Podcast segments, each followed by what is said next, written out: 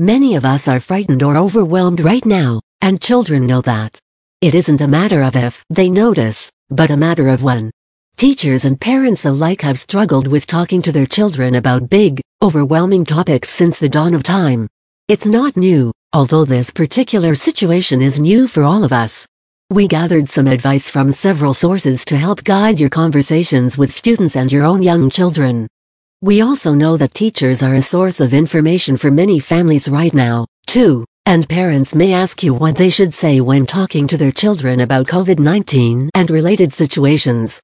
We wanted to provide this information as a resource you could use in those situations as well. We've written this article to parents as our audience because we know that information for the parents in your life is likely to be your biggest need right now. If you aren't a parent, and your only interaction with children is as a teacher, this information can still be useful for you. Be aware that some parents may not want you to talk to their children about the virus or other things without them. However, if a child asks questions or brings it up, it may be important that you discuss it. If at all possible, check with parents before it comes up to find out what they are sharing and what they are trying to keep from discussing with their individual children. That way, you can keep your conversations within reasonable limitations that may satisfy any questions your students may have while also letting families handle the situation in ways that are most beneficial to them. Tell the truth. It's tempting to withhold things from children or even outright lie to them, but that not only damages your credibility with them, it can also harm them in the long run psychologically. Children of all ages can sense when something is amiss, Lying to them makes them learn that their sensors are flawed, and they will make unconscious adjustments for the future to adapt to what they will then consider their flawed senses. You definitely don't want to give them that impression. On the other hand, confirming that they are correct, assuring them that you are aware of what's happening, and talking to them about their fear and worry can help them learn that both fear and worry are okay. They'll learn to recognize those emotions as tools that can help them stay safe instead of feelings to avoid. That being said, you don't want to tell them every detail, but not necessarily because you'll scare them or worry them more. Most children want information, and if they get uncomfortable or overwhelmed by the information, they will let you know. Sometimes they will verbally express that they are done talking with you, but usually, young children will distract you, change the subject, or just get up and leave. Occasionally, they will act out with crying or violent behaviors. You will definitely know if your child is the kind that reacts loudly or violently. You can't miss it. If you know your child is easily affected, say less. Wait for them to ask questions if you think that works better for them. Or, better yet, just be prepared for them to cry, scream, or get violent. Go into the conversation with earplugs, tissues, and pillows. Sometimes the best way to learn how to deal with life is to just jump headlong into it. You know your child, though. You may not be a child expert, but you are the expert on your child. Whether your child needs extra preparation or not, keep in mind that children have short attention spans. Five minutes of talking about one subject for a five-year-old may be plenty and in some cases, even five minutes is too long. Other children may have a longer attention span, have questions, and want to extend a conversation. However, don't expect even a 7 or 8 year old to want to talk about COVID-19, divorce, or death for 15 minutes or more. They just don't normally stay on topic that long.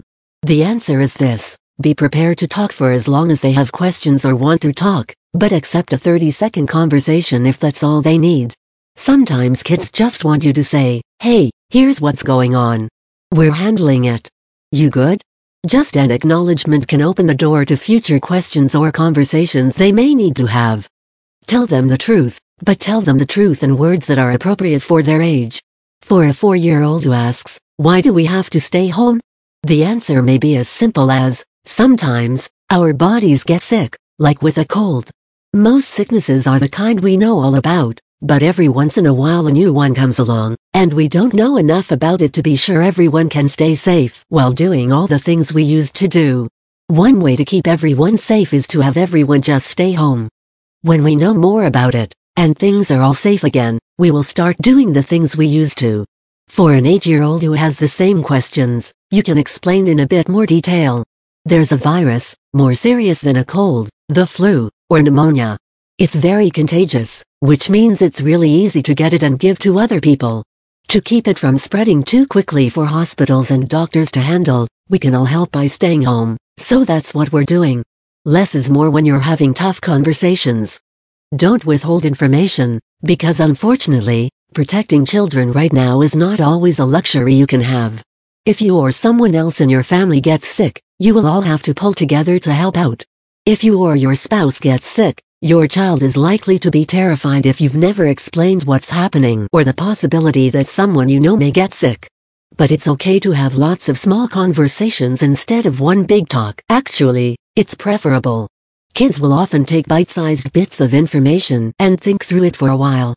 They'll think of questions and bring it up again probably when you least expect them to. Once you've talked about it, be ready to continue the conversation later on. Discuss things in their presence. Confront the questions, deal with the sadness and fear together, and include them rather than isolate them. However, pay attention to their reactions and don't overwhelm them. Always let them know you plan to take care of them, and that you are doing all you can to keep them safe and healthy. Don't make promises. Just as lying can erode the trust your child has in you, so can empty promises. We may have every good intention, promising children they won't get sick, that we won't get sick, or that school will begin again and everything will go back to normal. Unfortunately, if we've learned anything from the effects of this illness in other places, it's that the safest prediction is no prediction at all. Don't promise children anything that you cannot deliver. You can say that you're doing your best. You can tell them you hope they will be well. You can talk about your dreams and desires. But do not promise them anything you can't personally, immediately control. Keep in mind, too, that right now there are a lot of things that remain uncertain. You can tell children what you think will happen, but always leave room for other possibilities. Be very clear that there are other possibilities, and that there are possibilities no one has even thought of yet. Give them tools. We can't lie to children or make them promises, but we can give them survival tools. Planning is one of the best tools for anxiety and fear.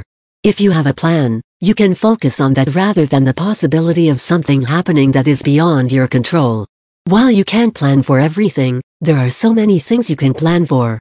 This is a great time to talk about those things. Don't just let your children in on your plans, ask them to help you make plans. Involve them.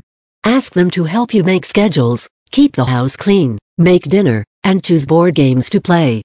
Truly combat the cabin fever and frustrations together by talking about how kids can help and giving them lots of opportunities to do so. And don't limit their help to non-illness related things. Talk to your children about what to do if anyone in your house gets sick. Decorate a bucket or container and fill it with getting better things. Fill it with things your child can do independently if either you get sick and need to keep them entertained, or if they get sick and have to hang out in their room more time than usual. While you're at it, make a container for each person in the family. That way, feeling ill won't be scary, you'll actually have something small to look forward to while family members convalesce. We can't shelter children from this. It's really too big. But we can equip them to handle it. We can show them how to look for resources when they don't have any. We can demonstrate what it's like to be fearful, or grieve the loss of our normal, or even be angry because we're overwhelmed and frustrated. We can model what it's like to be an emotionally healthy person who rolls with difficulties and grows stronger. And as we teach things that can help them through this time, we are giving them skills that can last a lifetime. That's not so scary. That's actually great.